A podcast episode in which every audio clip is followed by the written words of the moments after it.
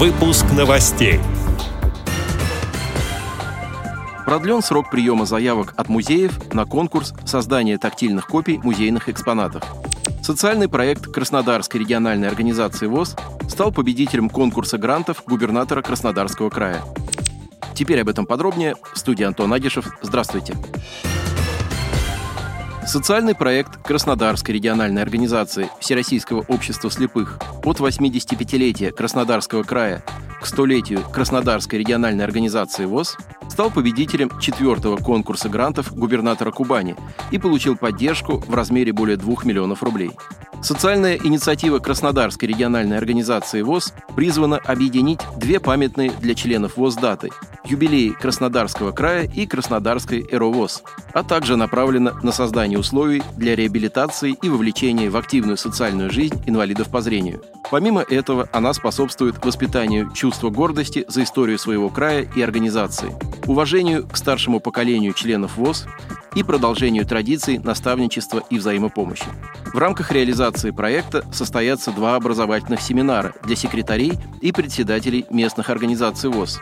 Краевой слет активистов ВОЗ «Эстафета поколений», чествование активистов ВОЗ, а также будет организована подписка на специализированные периодические издания. Ознакомиться с социальным проектом Краснодарской региональной организации ВОЗ от 85-летия Краснодарского края к столетию Краснодарской региональной организации ВОЗ можно на сайте грантов губернатора Кубани. Программа поддержки людей с нарушением зрения «Особый взгляд» благотворительного фонда «Искусство, наука и спорт» продлила срок приема заявок от музеев на грантовый конкурс создания тактильных копий музейных экспонатов. Победители получат возможность адаптировать предметы из своих коллекций для незрячих и слабовидящих гостей. Принять участие в инициативе российские музеи теперь могут до 15 декабря этого года. Первоначально планировалось, что присоединиться к конкурсу можно будет только до конца ноября. Однако из-за активности культурных учреждений организаторы приняли решение продолжить прием заявок и дать возможность всем заинтересованным представителям российских музеев принять участие в инициативе. Подать заявку на участие в конкурсе создание тактильных копий музейных экспонатов могут муниципальные и региональные краеведческие, исторические, естественно-научные и художественные музеи. Тактильные копии поступят в учреждение победителей в 2023 году. Предполагается, что для музеев победителей создадут модели пяти произведений из коллекции. Все участники конкурса также получат пособие «Доступный музей для незрячих посетителей».